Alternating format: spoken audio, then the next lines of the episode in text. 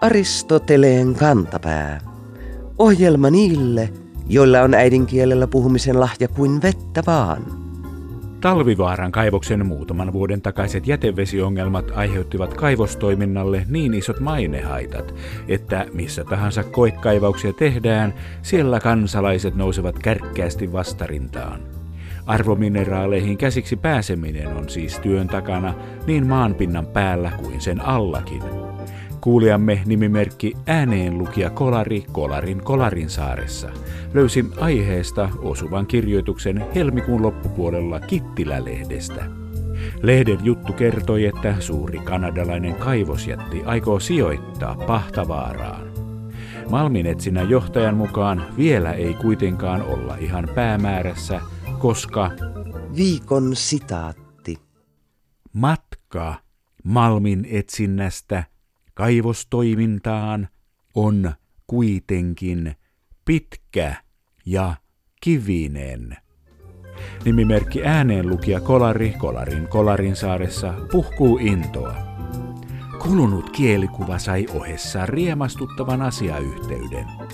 Eikä syyttä, kerrankin tuo vanha idiomi on oikeassa paikassa. Ja sanaleikit oikeastaan kuuluvat asiaan Kittilän kaivosten kohdalla. Sijaitseehan saman kaivosyhtiön kiistelty suurikuusikon kultakaivos Kittilän Kiistalassa.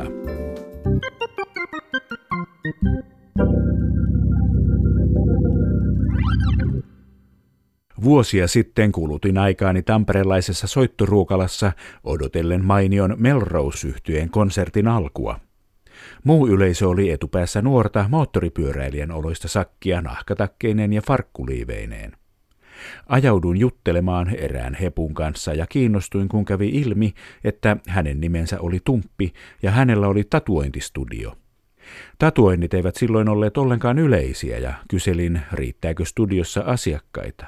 Rokkareita ja moottoripyöräväkeä kun ei Tampereenkaan kokoisessa kaupungissa varmaan ollut ihan määrättömästi. Merimiehistä puhumattakaan. Yllätyinkin, kun Tumppi kertoi, että asiakkaista ei ole pulaa.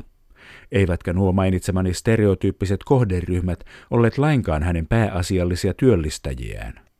Yksi merkittävimmistä asiakasryhmistä oli kuulemma keski-ikäiset naiset, jotka vaikkapa avioeron jälkeen ottavat ensimmäisen tatuointinsa ilmoittaakseen itselleen ja maailmalle, että vanha elämä on nyt loppu, tässä on uusi minä. Jäin hämmentyneenä miettimään Tumpin sanoja. En koskaan ollut kokenut sellaista eroa, että olisin halunnut ottaa tatuoinnin, ja aloin toivoa, etten koekkaan. Mutta kun elämä ja moderni maailma tarjoavat ihmisille elämänmuutoksia toisensa perään, tatuoitavaa taitaa riittää melkoisesti, mietin. Nykyään tatuoinnit ja tatuoijat eivät enää herätä uteliaisuutta samaan tapaan kuin ennen.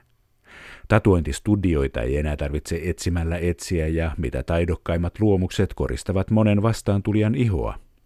Kaikilla ei ole takanaan isoa elämänmuutosta ja tatuointien poistaminenkin on kysytympää kuin koskaan. Mitä tatuoinnilla halutaan viestittää? Miksi niin monen yksilöllinen viesti näyttää samalta kuin muillakin? Onko viime vuosien tatuointivillitys kaikkien aikojen ensimmäinen? Mitä tatuoinneilla on eri aikoina viestitetty? Tietokirjailija Mikko Helseenius ja kulttuurin tutkija Jari Ruotsalainen ovat juuri julkaisseet upean kirjan nimeltään Merimiestatuoinnit. Kysytään heiltä.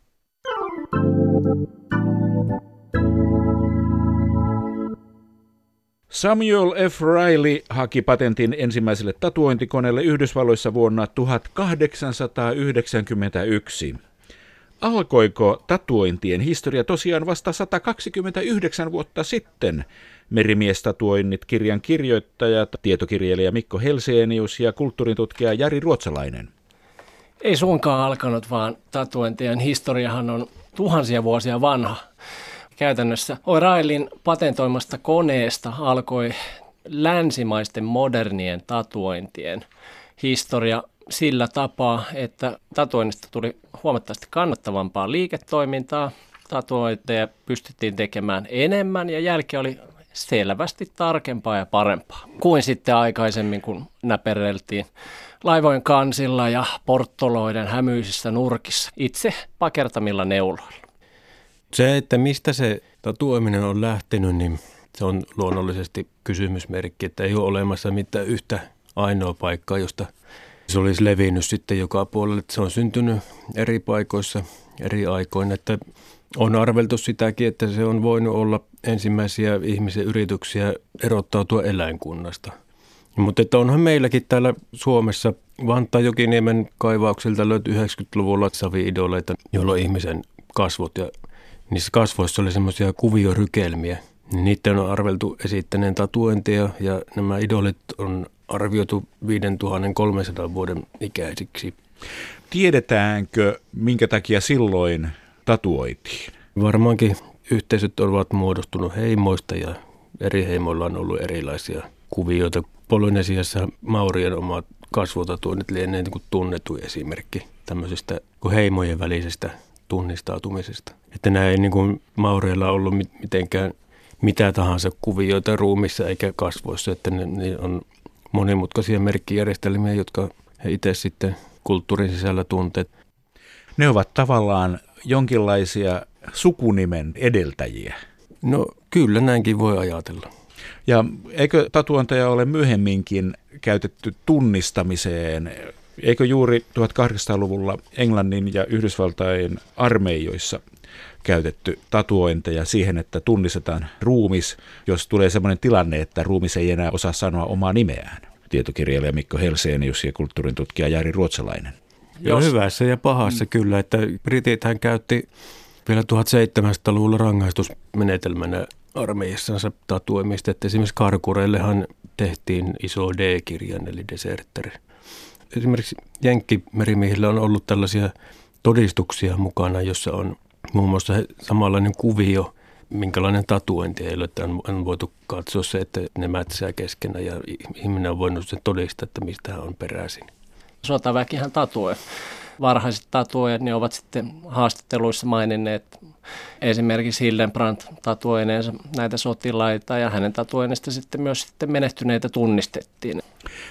Tässä on merimiehet ja sotilaat mainittu, mutta eikös tatuoinnit ole olleet jossain vaiheessa rikollisen tai linnakundin tunnusmerkki?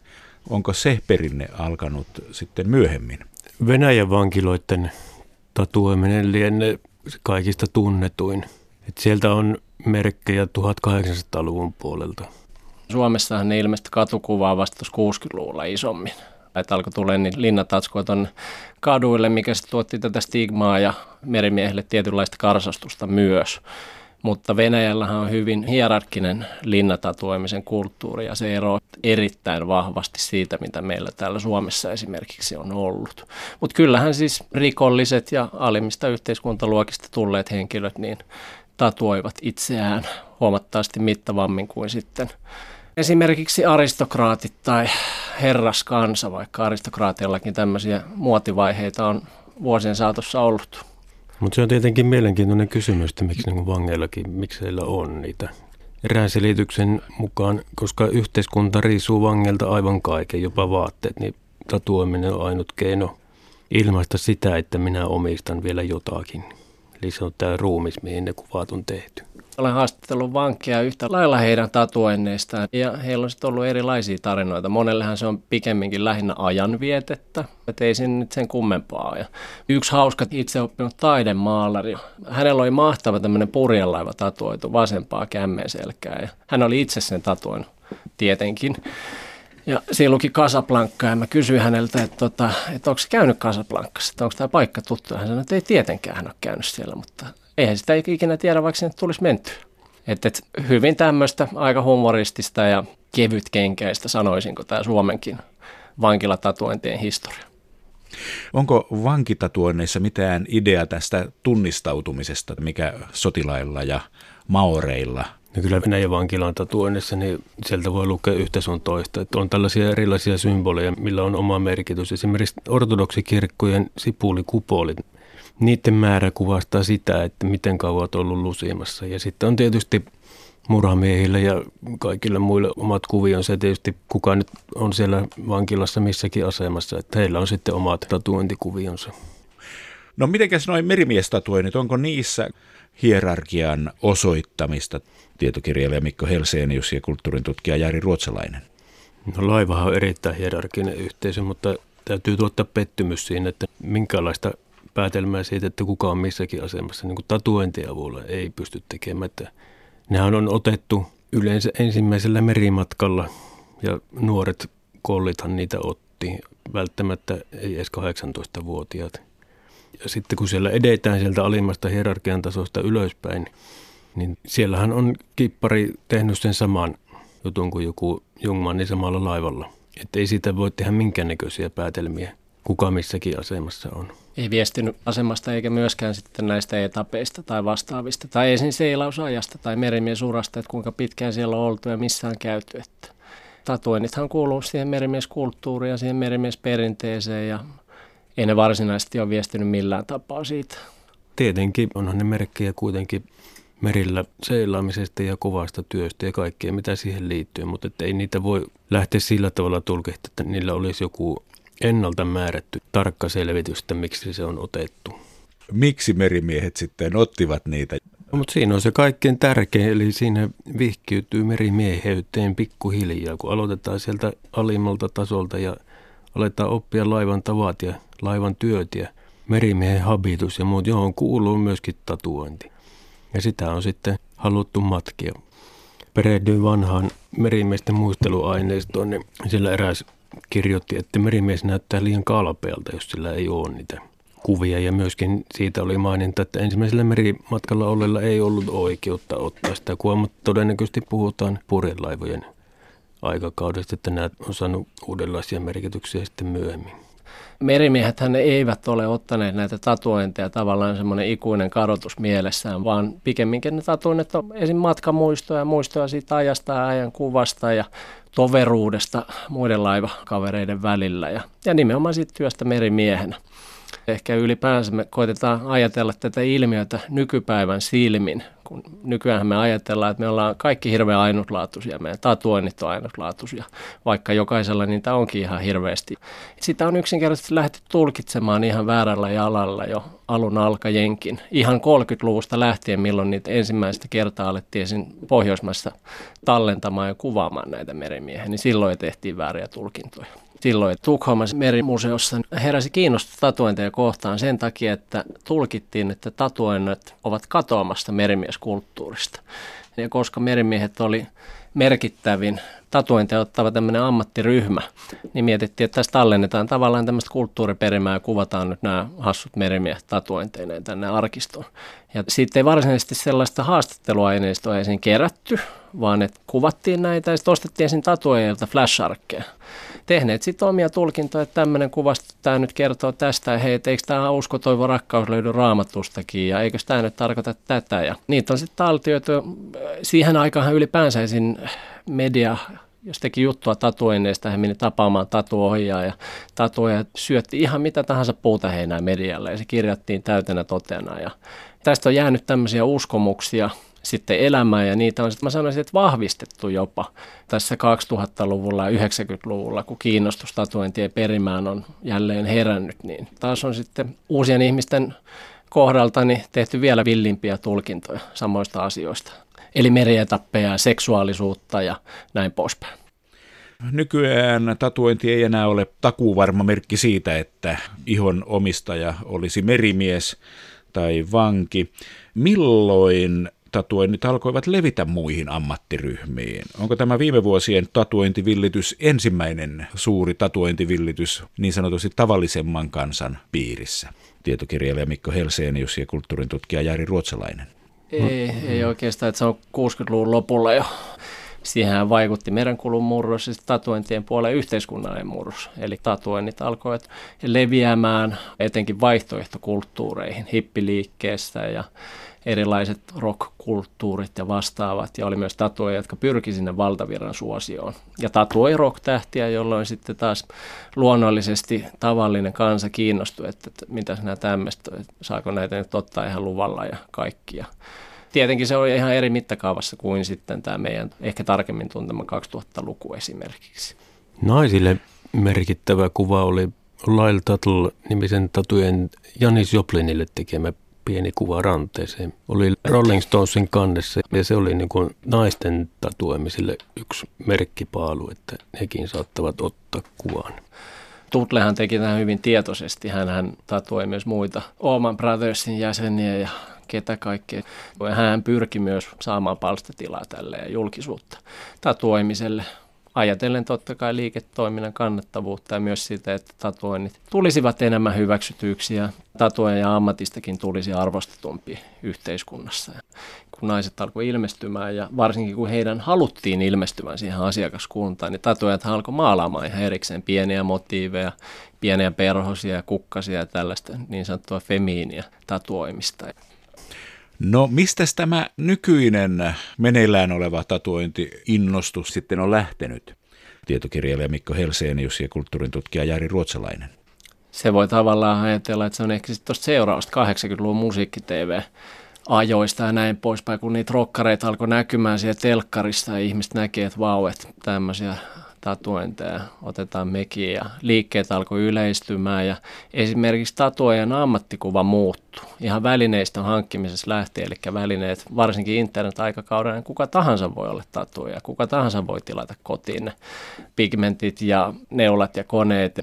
Suomessakin jos ajatellaan tätä kukoistuskautta 2000-luvun alusta ehkä tuohon muutaman vuoden takaisin, niin sitä koettiin, että tatuoinnit olisivat silti jotenkin vielä vaarallisia ja viestivät, että kuinka kiinnostava tai seksikäs tai rankka minä olenkaan, kun minulla on kamaasti näitä tatuointeja. Mutta siihen ehkä tuli sitten vähän tämmöinen inflaatio.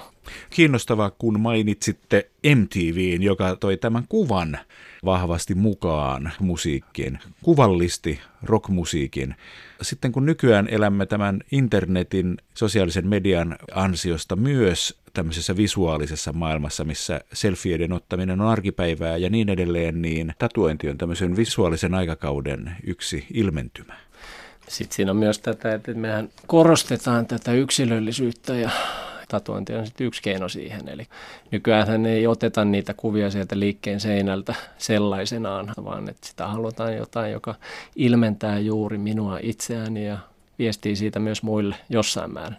Mutta kyllä mä sanoisin, että tuommoinen tietty nuoriso sitten edelleen haluaa viestiä sillä, että he ei kuulu tähän yhteiskuntaan ja ottaa niitä tatuointeja nyt ihan kamalan paljon. Että ei riitä kädet ja jalat, vaan nyt otetaan myös kasvot ja viestitään sitten sillä. Mutta siitä tulee sitten tämmöinen hassu paradoksi, koska silti me halutaan tulla hyväksytyksi. Ja jos henkilö on tatuoinut esiin kasvot kauttaaltaan, niin se viesti, mitä sitten siinä työnhaussa vanhempana ja näin poispäin saa, niin se ei välttämättä ole juuri se, mitä itse toivoisi. Aikoinaan se tatuointi sinänsä oli tabu. Nykyään se, että se otetaan kasvoihin, se on tabu. Se on tavallaan, mutta et mä luulen, että siinä voi tulla aika semmoisia surullisiakin kohtaloita koska ei enää ole tällaista normeja ja etiikkaa esim. tatuojen keskuudessa välttämättä olemassa laisinkaan, että ei tatuoida näkyville paikoille. Meillä on nykyään semmoinen vaikutelma, että kaikkialla maailmassa tatuoidaan, kun internet on täynnä tatuoituja ihmisiä. Mutta luin just lehdestä, miten Malissa on ollut ongelmia ranskalaisten rauhanturvaajien kanssa, koska paikallisten mielestä nämä ranskalaiset ovat vain tatuoituja baaritappelijoita. Näistä tatuoinneista tulee mieleen baaritappelijat. Onko meillä tämmöinen näköharha vai onko tämä viime vuosien tatuointibuumi kaikkialla maailmassa yhtäläinen?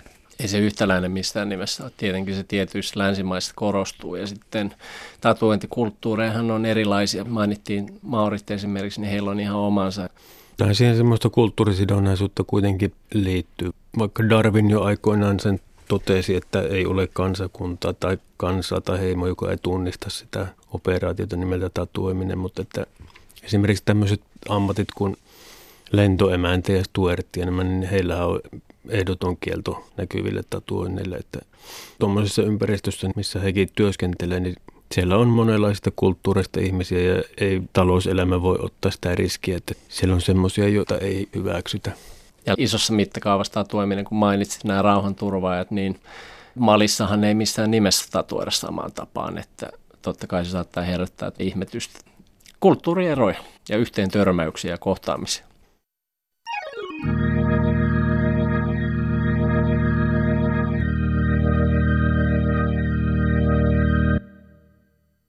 Säätilojen syntyä ei ole helppo selittää, kun perhosen siipien räpäytys Brasiliassa saattaa aiheuttaa tornadon Teksasissa, kuten yhdysvaltalainen matemaatikko Edward Lawrence kuvasi vuonna 1972 ilmiötä nimeltään alkuarvoherkkyys, joka sen jälkeen on tunnettu paremmin nimellä perhosvaikutus.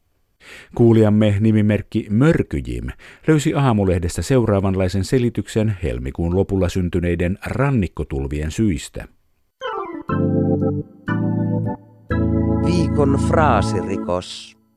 Joron jäljet johtavat Pohjois-Atlantin ja Pohjanmeren tuuliin. Nimimerkki Mörköjim lähettää kauttamme ärtyneitä terveisiä. Nyt on toimittaja itse joron jäljillä. Se kun tarkoittaa, että ollaan hukassa, harhateillä, huonoilla teillä. On kai pyrkinyt sylttytehtaaseen, mutta joutunut hakoteille. Eivätkö lehtitoimittajat hallitse ensimmäistäkään suomen kielen vanhaa sanontaa? Mitä äidinkielen tunneilla nykyisin opetetaan, vai opetetaanko mitään? Aristoteleen kantapään sääfraasien johtava meteoriitti on samaa mieltä, muttei ihan yhtä jyrkin sanamuodoin. Kirjoittaja on syyllistynyt säätieteelliseen vääristelyyn yhdistämällä virheellisen ilmauksen suursäätilän alkutekijöihin. Sehän ei ole alkuunkaan säällistä toimintaa, joten tuomitsemme kirjoittajan opettelemaan pikimmiten ulkoa lause – Joroisten kunnan nimi juontuu varhaiskeskiajalta ja nimen taustalla on ortodoksinen ristimänimi Joro tai Joroi, joka taas tulee Venäjän nimestä Jerofei, joka taas tulee Kreikan nimestä Hierotheos. Viikon sitaattivinkki. Epidemian torjunta ei voi olla näkymättä myös kieliasioissa, joten ei ihme, että kielitoimiston sanakirjan toimituksen väen valitsema maaliskuun sana on valmiuslaki. Näin kotuksen ihmiset sanasta sanovat. Suomen eduskunta on hyväksynyt maaliskuussa 2020 valtioneuvoston esitykset valmiuslain tiettyjen osien käyttöönotosta ja soveltamisesta. Valmiuslaki on säädetty poikkeusolojen varalle – Poikkeusoloilla tarkoitetaan erityisen vakavia yhteiskuntaa koettelevia kriisejä, jollaisia ovat sota tai sodan uhka, suuronnettomuus, talouselämään kohdistuva erityinen vaara tai hyvin laajalle kulkeutunut tartuntatauti. Räjähdysmäisesti levinnyt COVID-19-pandemia on osoittautunut tällaiseksi vakavaksi kriisiksi. Valmiuslain käyttöönotto merkitsee tässä yhteydessä sitä, että valtioneuvostolla on erityiset valmiudet torjua koronaviruspandemian leviämistä erilaisin rajoituksin. Voimaan tulleiden asetusten nojalla on muun muassa suljettu kouluja ja muita oppilaitoksia sekä velvoitettu ihmisiä välttämään fyysisiä kontakteja toisiinsa. Asetukset ovat voimassa määräajan, mutta kriisin pitkittyessä valtioneuvoston toimivaltuuksia voidaan jatkaa ja laajentaa. Poikkeus ja poiketa sanojen tarkka etymologia on Kaisa Häkkisen etymologisen sanakirjan mukaan vielä selvittämättä, mutta ne ovat johdoksia samasta sanavartalosta, josta on muodostettu sanat poikki ja pois. Tehdään siis kaikkemme, että poikkeuslailla saadaan epidemian kulku poikki ja koronavirus maapallolta pois. Pysykää terveenä.